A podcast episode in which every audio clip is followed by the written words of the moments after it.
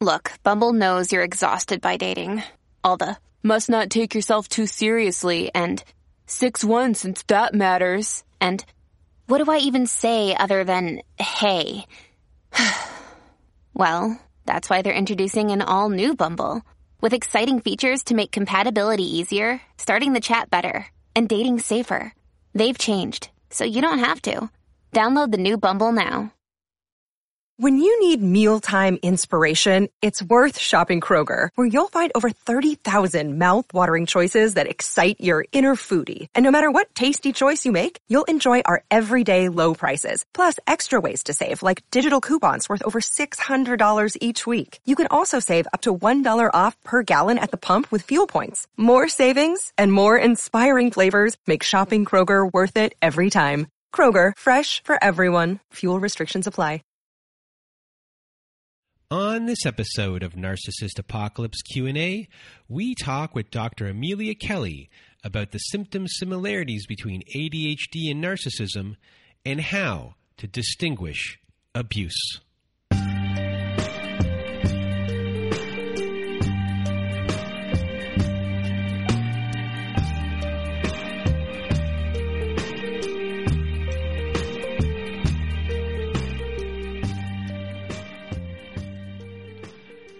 Welcome to Narcissist Apocalypse Q and A, everyone. Today with us, we have Doctor Amelia Kelley. How are you? I'm doing great. How are you doing? I am doing well. And for those that do not know you, you are a trauma-informed therapist with a doctorate of philosophy and psychology from Capella University, along with a master's in art therapy and counseling from Nazareth College of Rochester. You are a trained hypnotherapist, art therapist, H S P therapist, E M D R informed therapist, and meditation and yoga teacher. You are a presenter and writer in the science help field, focusing on relationships, highly sensitive persons, trauma, motivation, healthy living, and adult A D H D. And you are the co-author of What I Wish I Knew, Surviving and Thriving After an Abusive Relationship. And today we are going to discuss A D H D versus narcissism as our main topic. And the reason why I wanted to discuss this was we did a recent Survivor Story episode where the person who was telling their story dated someone, or I forget if they dated or they were in a, a relationship, married, with someone who had A D H D. And for a lot of people, it was very confusing in the sense of, where does A D H D begin and where does abuse or narcissism start? Or, or where does begin and A D H D begin and end, and where does narcissism and abuse start? And also on my TikTok, and with TikTok, you know, you're doing these really quick videos, and you're, you know, the way you do them to get people to view them, it's under like a specific way. I'm not a big fan of doing it. I'm not on there as much as I was originally because I'm just, anyway, I'm not a huge fan. And a lot of people were getting on my case in the comments that I am describing A D H D the whole entire time, and they don't have anything nice to say to me uh, about that. So, you know, these things are in your wheel, wheelhouse here. So let's start off by, I guess, really giving a, a hard defin, definition of A D H D and then a hard definition of narcissism. Okay.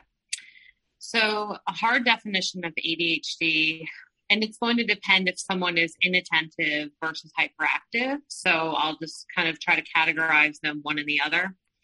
Um, with folks who are inattentive, they're going to have a hard time with task completion. They're going to struggle with attending to any sort of task that demands a great deal of attention or time. Um, for instance, maybe not big readers, for instance, um, frequently losing things, uh, have a hard time focusing in a conversation, which I have a feeling we're going to talk a little bit about. Um, and other things such as, you might see this play out in the way that they do or don't have the ability to succeed at certain goals in life. Um, those are going to be some of the more inattentive traits that you could see in A D H D. And you mind, mind you, I do say A D H D, it's all categorized as attention deficit hyperactivity disorder in the newest diagnostic manual.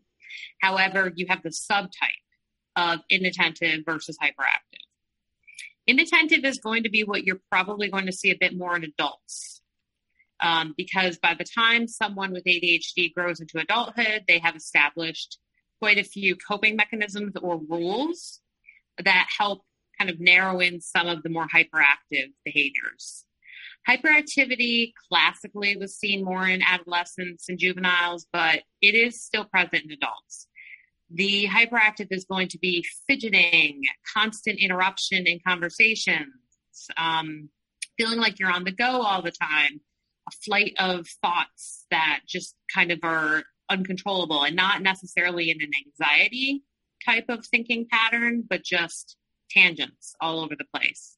Um, in children, you'll see things like constantly getting out of their seats, climbing on things. For adults, you might see like the the person in the Zoom meeting who, who can't stay and keeps getting up and going and doing something and coming back. Um, one other thing, both with inattentive and hyperactive, if you see someone ping-ponging around the house, not completing tasks, that's probably a bit of a combined type presentation between the two. Um, and the most important thing to note here, this is not just behavioral. This is neurological. This is the way that their brain processes dopamine. It is most classically a dopamine deficiency disorder, an issue with transferring from one side to the other. So it's a neurodiversity, and I just described all the things that can be really tough with having A D H D, but this may or may not be the episode where we explore some of the really great strengths that people have as well, but they do exist, certainly.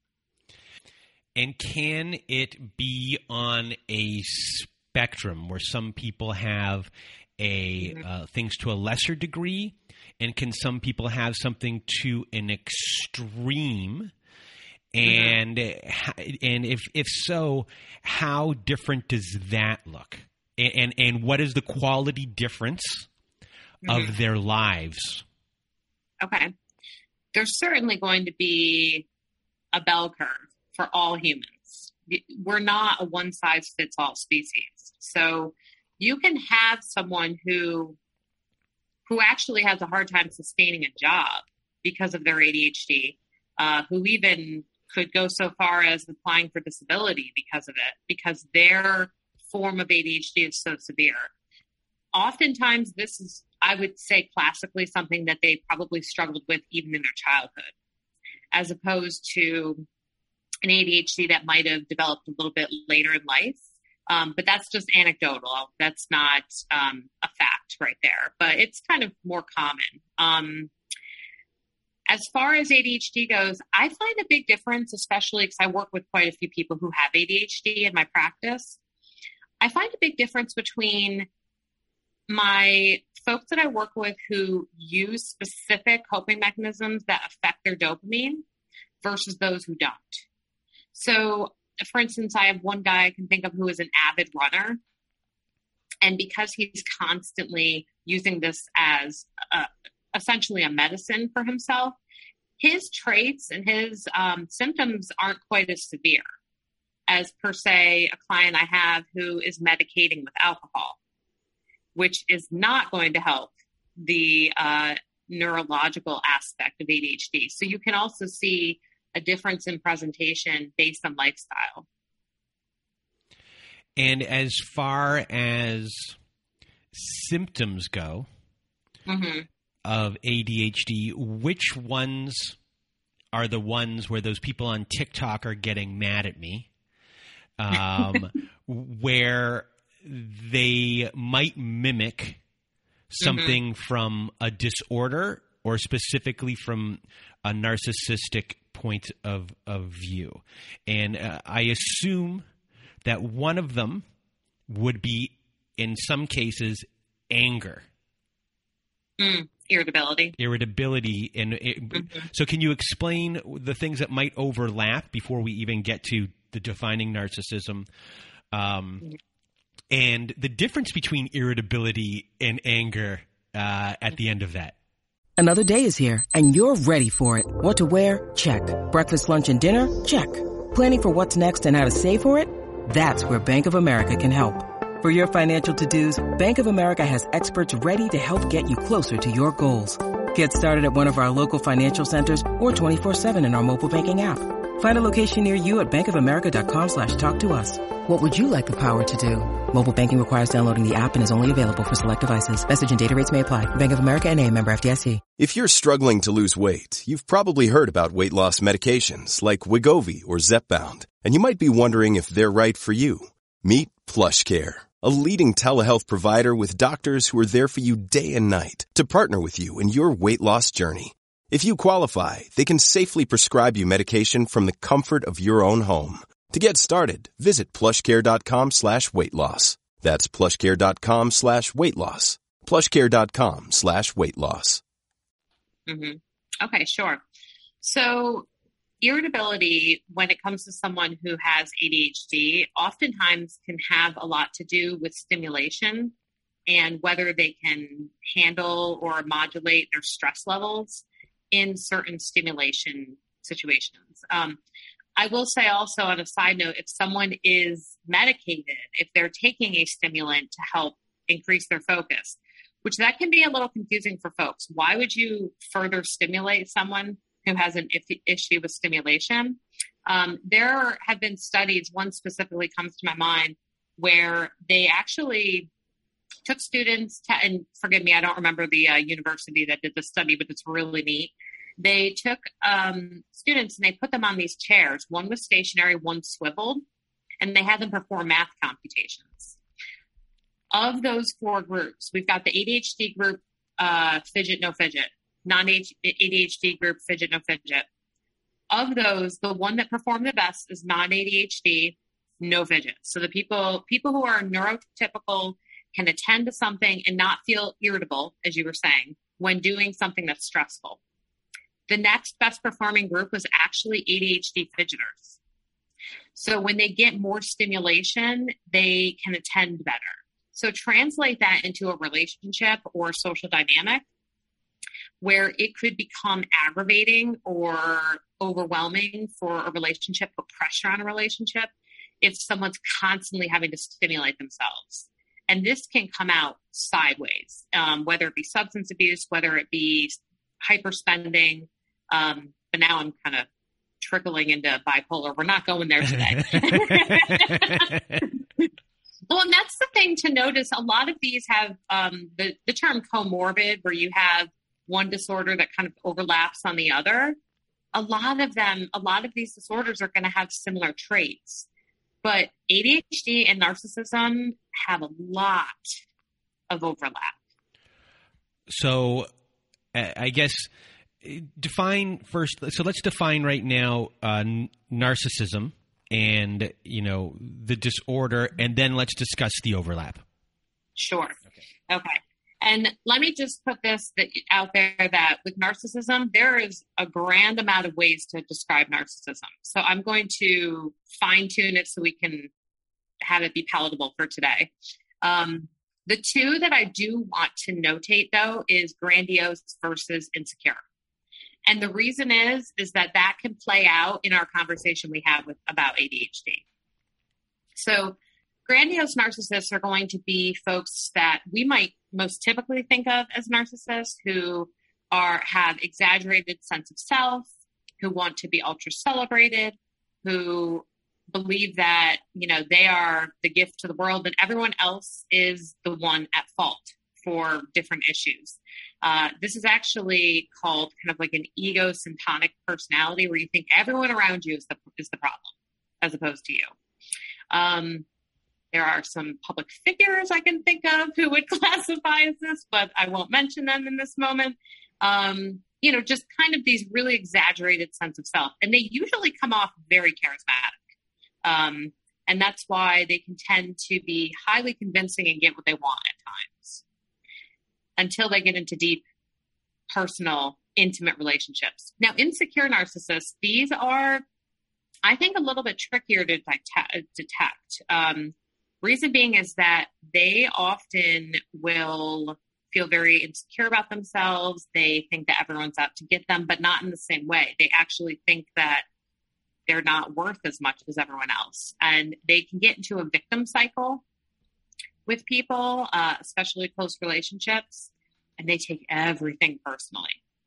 Um, but because they're not displaying this kind of greater inflated sense of themselves, it can sometimes be a little bit tricky to detect those folks. Now, the reason that these exist, I will just kind of piggyback on that.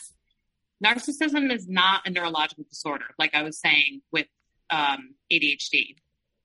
It is a personality disorder that develops from trauma. It develops from experiences. And so for that reason, which we'll probably talk about when we talk about the overlap, there is a big difference in how they're treated, how they're detected.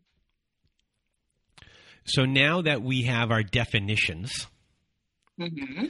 and you discussed that one word where I can never say it properly, which is comor... Comorbid. Cormo, cormo, I can never say it. I, well, think of this. Like, I, think I, of I, I tried to do, I've been trying to do this for like three years, say that word properly, and I can never do it. Co- it's like when I try to get my daughter to say gift certificate. Comorbidity. No. You know the word morbid. Yeah. Comorbidity. Comorbid. Now you're making me mess up. You're breaking it down too slow. All right. But everyone knows what I mean. I just can yes. never, I just can never say it. It's one of those words I cannot okay. say. It's, it's, uh, it's endearing. So at this point, we have both of our definitions. And now what are all the traits that overlap?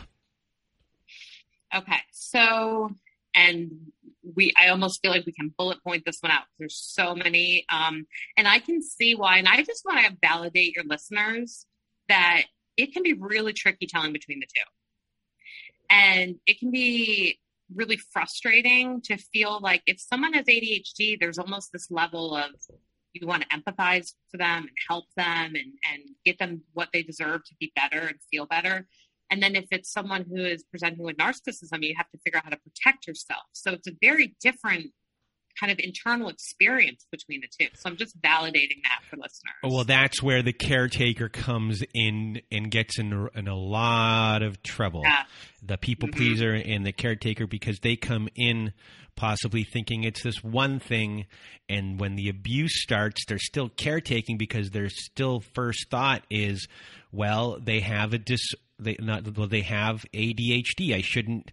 You know, I don't want to victimize every anyone, and this person deserves the benefit of the doubt here.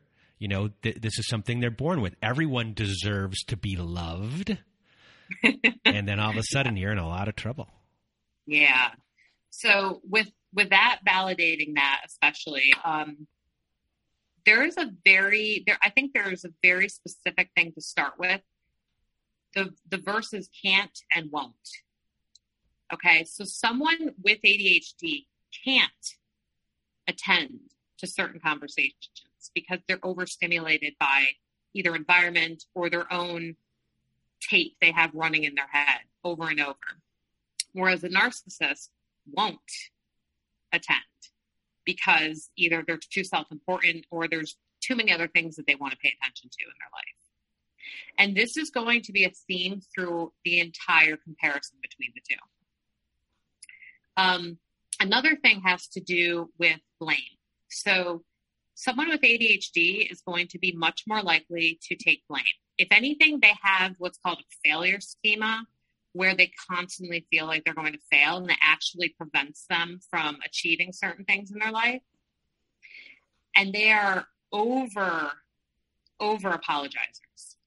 They will perpetually apologize, almost to the point where it becomes kind of white noise, unfortunately, um, because they feel not many, many um, folks with A D H D will feel like, well, I just, I, I can't get to this place on time. I can't do this. I can't do that.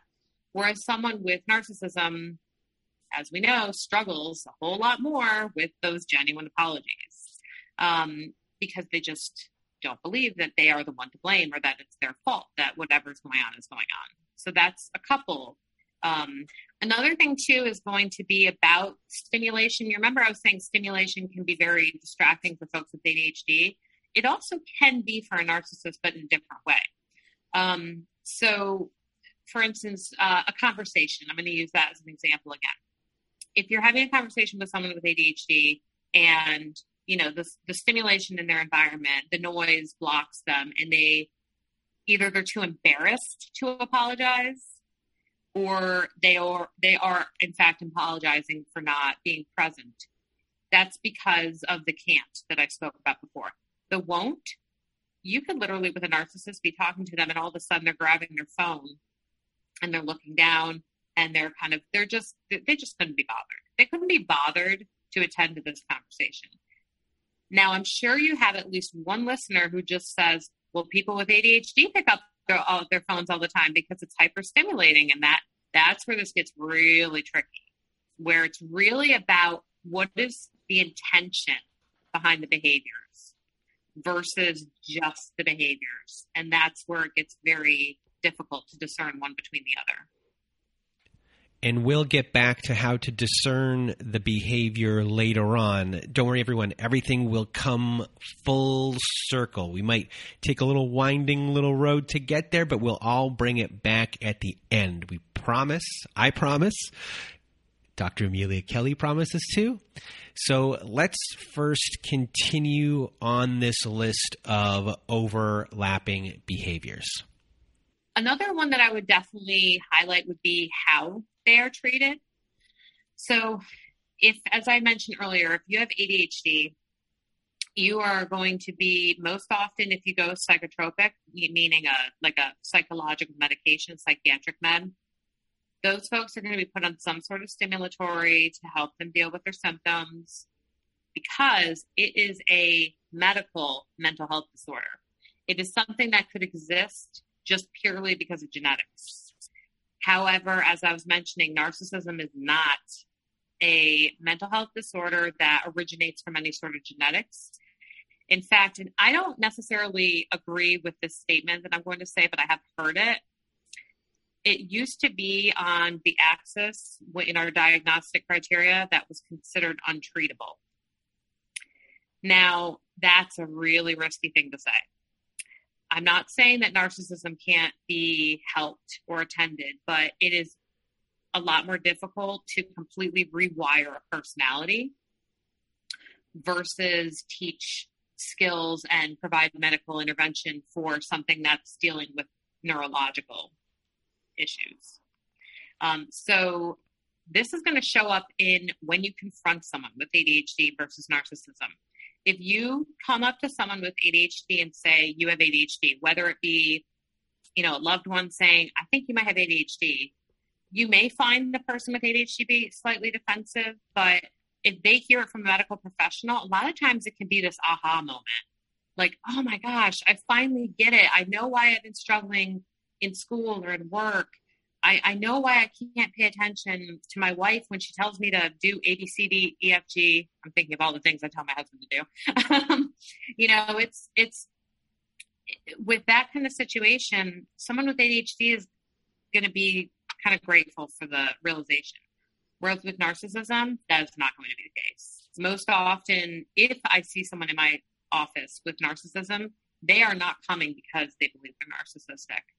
They're going to come because some other extraneous uh, mental health disorder or mental health issue or substance use issue or trauma. Um, and oftentimes those with narcissism sometimes do believe they have A D H D, but that often is not necessarily the case if they're not getting clinical diagnosis that that is what they have. Um, well, one other thing that is kind of interesting to mention is a certain form of narcissism that can come out that is not A D H D, but it can look similar. So someone with A D H D might interrupt a lot during a conversation because they are distracted or because they have that kind of hyperactive impulse feeling where they have to talk. And or quite a few folks with A D H D get nervous that they're going to forget what they want to say. So there's this kind of rush to get what you need to say out there. On the contrast, though, with narcissism, there's this thing called conversational narcissists. Those who constantly will turn a conversation away from the person they're talking to into their own whatever they need to say. Um, I can just say anecdotally, I have a visceral memory of this. Um, early twenties, broke up with a really long-term boyfriend. It was pretty serious. I go to work. I'm with my team. My my one friend mentioned, oh, you look kind of kind of blue today. I don't know if she really said that, but something along those lines. And I looked at her, you know, tears in my eyes. And I said, you know, me and my boyfriend broke up. She literally looks at me and goes, oh my gosh, do you know what I had for dinner last night? It was so, it was so obscenely narcissistic in that moment. I, it was laughable. It was, I couldn't even fathom how I could look at someone and not show empathy in that moment. So that was a really, really good example of a conversational narcissist, but you can also have it come up quite often where they will just flip anything that you say, they've done it, or they've done something different or better. Um, there are ways to deal with that. If someone does engage in conversational narcissism, one is to remember you, the acceptance piece, you can't change them, because if you try to, it's going to drive you crazy. Um, the other one is to set a limit. So in your mind, you literally can set a mental limit of how long you will let this person talk. And then at that point, you can then, this is going to sound a little bizarre, you can become a conversational narcissist where you take over. So just a little way to deal with how that can come out. That, that's a tricky one because it can look like someone who's impulsive and wants to interrupt with A D H D issues, but it can also be someone who's just really not that interested in what you're saying. It doesn't take value in you that you deserve. So these things that you've mentioned so far, mm-hmm. you know, one of, well, not one of, there, there's, you know, distinctions, I guess, in there that might be difficult for people to understand, which is what's the difference between, how do I identify the difference between can't and won't? How mm-hmm. do I know what someone's intentions are? How do I figure that out?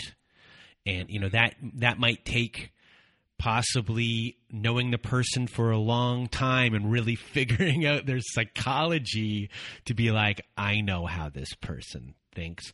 So when it comes first to like can't and won't, how do you differentiate? How you get to the heart of what is can't, what is won't?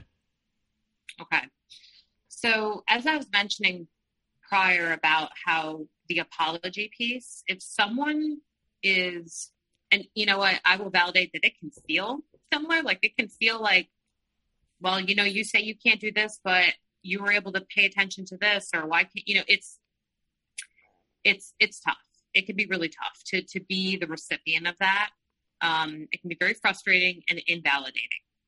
Um, so that being said, someone who can't, you can actually see them first admitting that they have an issue. And then maybe even perhaps sharing about why it's an issue. I think those are two really important things. And if someone who's listening who has A D H D and is struggling in your relationship, it can be very helpful for you to share with your partner why you're having a hard time, why you can't do something. Keeping something that feels shameful and, and letting it grow and not expressing it is going to make it harder for your partner to be able to choose and figure out what your intentions are, which it's, these two questions will blend a bit, because understanding whether the person can't or won't will help you identify their intentions. Um, another thing with can't, I think, you know, you're going to see it in all areas of life. That's actually something I didn't mention yet.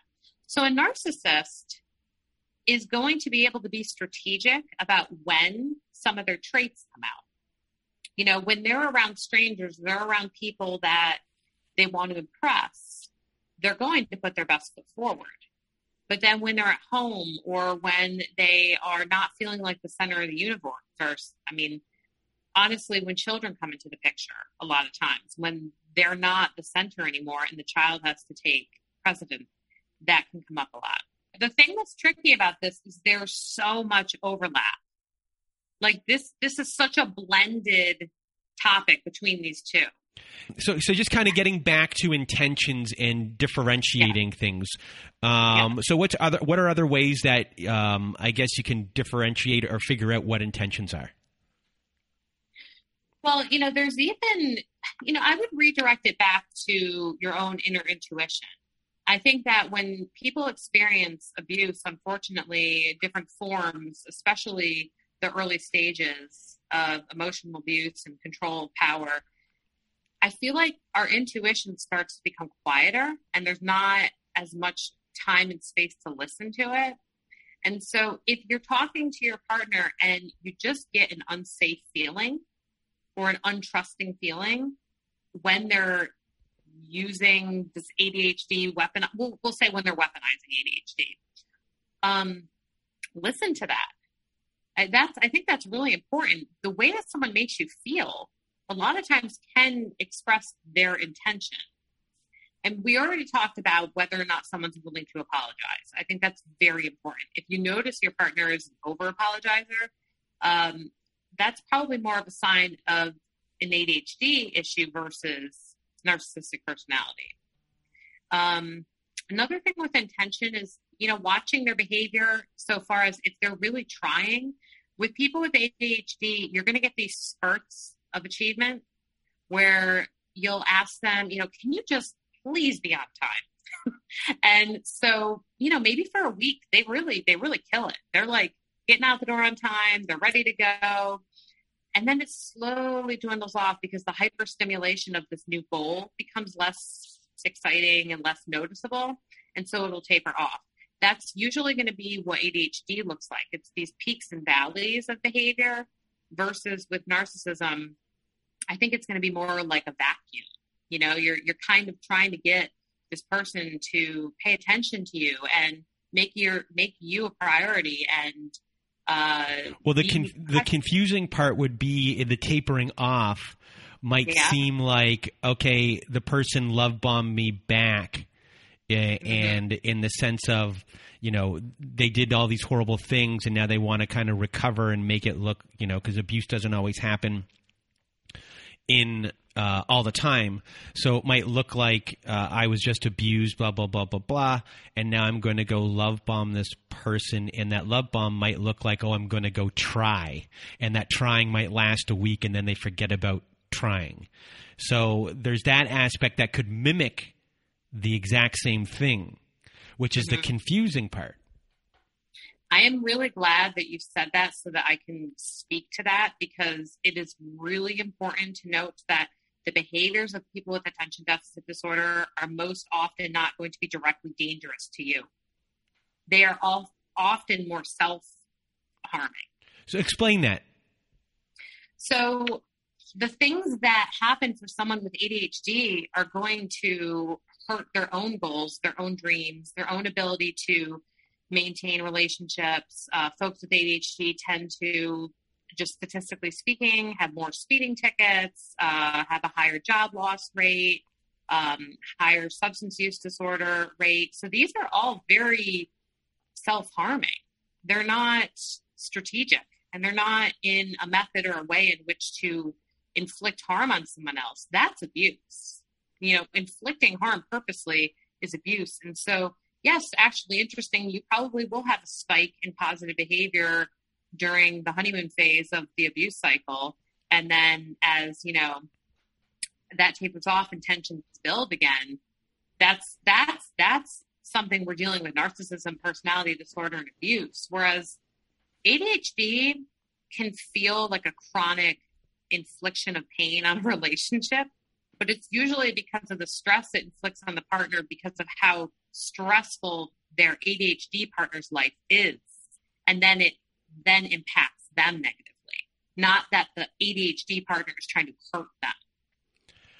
Which, you know, you brought this all back, and I thank you for, for doing that.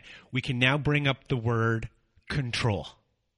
Ooh, okay. And for people who are, you know, you might have been confused early on here with everything we were talking about, but we're bringing it now back to a very important word. And where someone who is an abuser mm-hmm. and someone who has A D H D and intention, and the word control. Abusers need to control. Yeah. So um, what are controlling behaviors? And then with A D H D, I guess maybe are there are, are there behaviors that might look like control, or are there no controlling behaviors? So I'll start with the second part of your question, because I think it's important. The whole thing's important, but um, one of the really interesting things that can happen with A D H D that might make it look a little controlling is that they, remember I said rules earlier on, they can start to establish rules to help them be successful. Um, and they might get a little bit hyper focused on, you know, how their environment is or how their daily schedule goes, because these things help them succeed. That really, in my professional opinion, is going to be the, the sole place that you're going to see control when it comes to A D H D. I could also maybe see finances a little bit if maybe they've had a history of uh, spending and they're trying to cut down on the spending. And so they get really stressed if their partner spends because they don't want to get back into old habits. So again, do you see the intention comes from trying to be a better person and trying to keep themselves from backsliding, trying to keep themselves from the harmful symptoms that the disorder has presented on their life. And so that's the intention behind why someone with A D H D might control certain things. Whereas someone who is an abuser is going to control, because if they don't have control, then without that power, they can't have the upper hand. They can't inflict harm. They can't have that grandiose sense of self. Without control, they have nothing. Without control, their partner will be gone. And that's the last thing that they want. They want to hoover you back in. They want to bring you in as much as possible. And so their form of controlling, so let's take finances, for instance, it could be more so trying to prevent you from going out and spending money to spend time with friends because they don't want you to have other relationships. So they don't want you to spend money on making yourself feel beautiful because they're threatened by who you might attract. These are very different types of power of abuse with money versus someone who says, you know, we're really, you know, it's, oh, there's like this anxiety of not wanting to fail when it comes to A D H D versus with someone who is a, an abuser. It's don't make me look bad. That's different. Mm-hmm. So uh, what people don't know is that you actually are married to someone with A D H D. So when you got into your relationship with this person, were any of these things confusing for you of what was uh, A D H D and other things that were exhibiting? How did you kind of maneuver yourself around that? And how did your husband uh, feel about his own diagnosis, and, and how, what was your conversation around that? I think that this whole journey, and probably one of the reasons, I mean, we've been together for fourteen years now, probably one of the reasons I started to really research and even focus my doctoral dissertation on A D H D is because I was trying to understand him. Um, and what I realized is it is a huge practice, I think, even for the partner to understand, to not take things personally, that, as we were saying before, that he can't help. Like, he's not going to remember everything I ask. He's not going to um, be the best planner. He's not always going to be on time. Like, these are just things that we've had to kind of figure out. What are my strengths? What are his strengths? But one of the biggest things that has been the saving grace is that through our whole relationship, he has always been willing to work on himself. Like, he's always been willing to say, I could be better. I need to try to be better. I want to be better for you.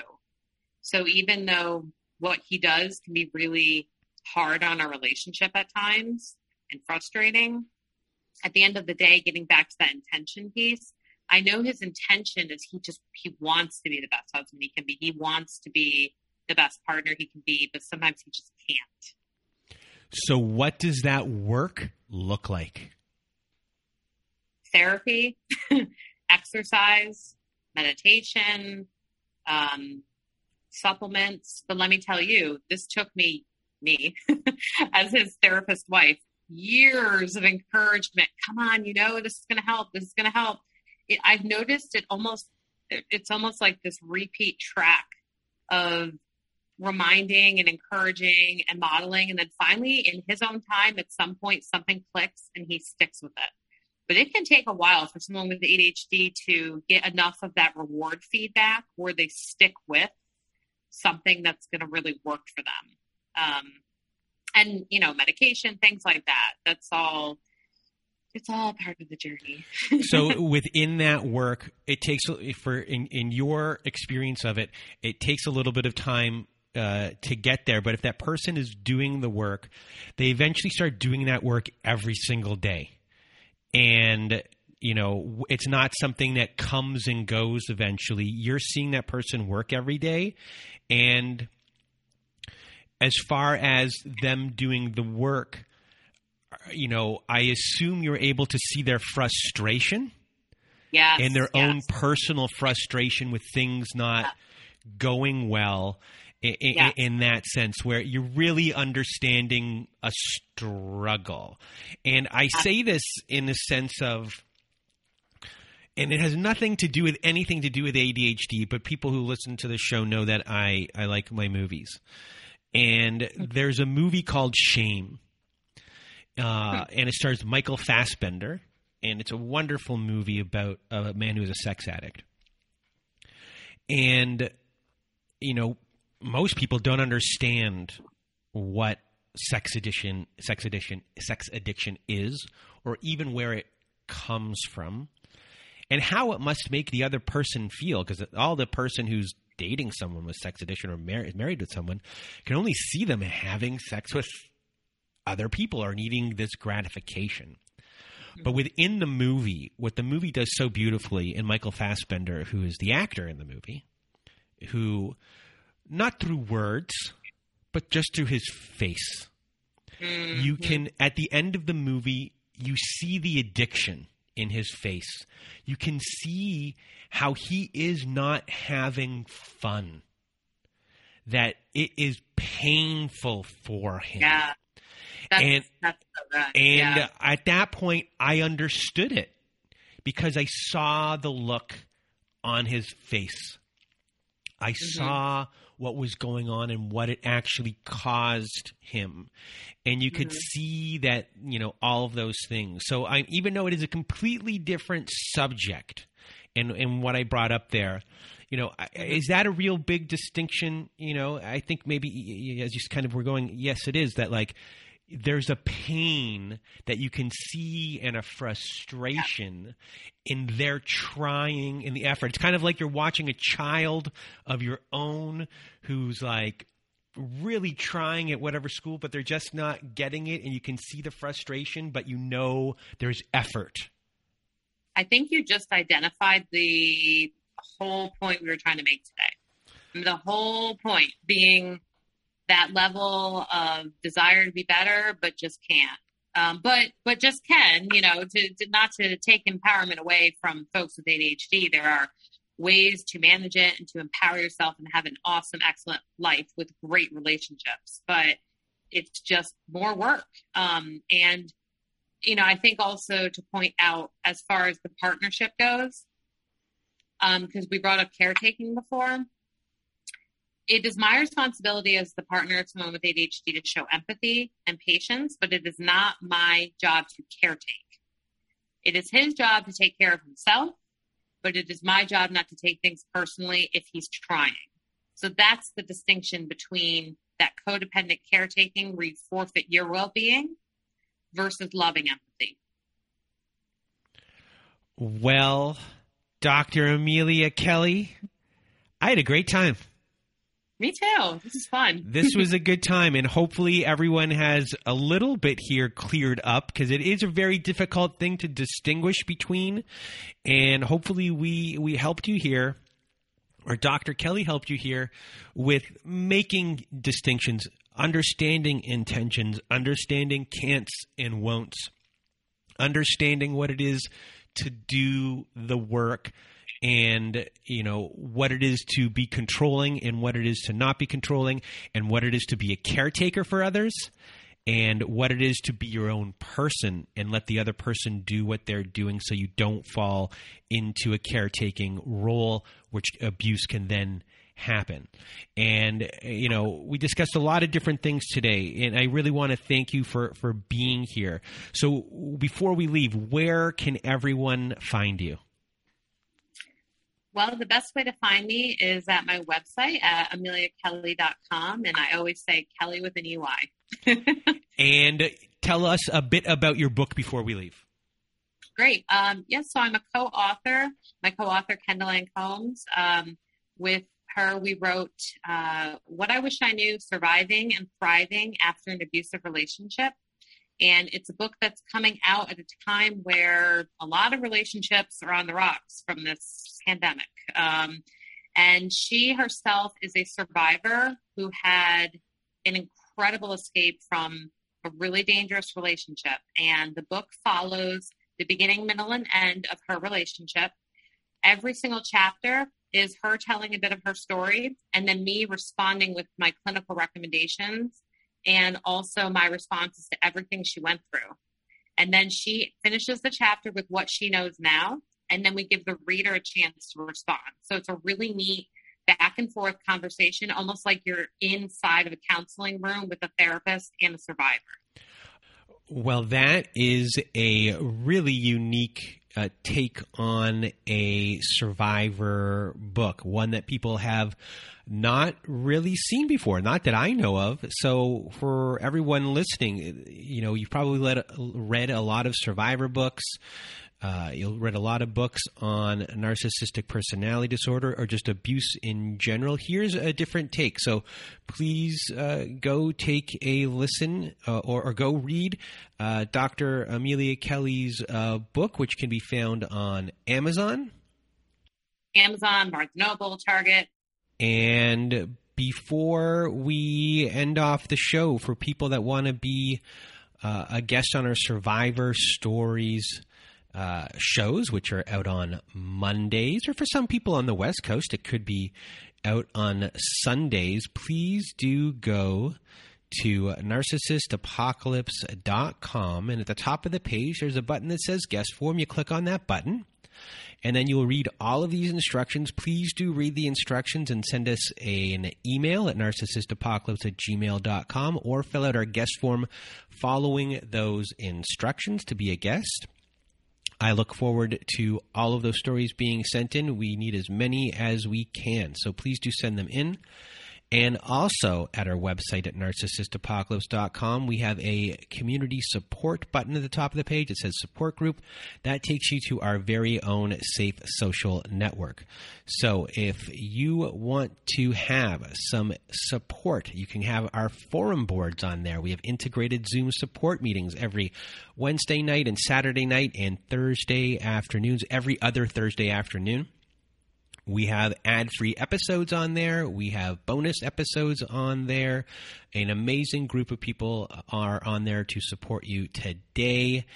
And if you just want to support the show uh, and you don't even want any of that stuff, join our support group. So go to narcissist apocalypse dot com, top of the page, press that support group button. And if you need any more support than that, please do go to domestic shelters dot org. So if you or someone you know are experiencing abuse, you are not alone, because domestic shelters dot org offers an extensive library of articles and resources that can help you make sense of what you're experiencing, and they can connect you with local resources like shelters, and they can help you find ways to heal and move forward. So please do go to domestic shelters dot org to access this free resource today.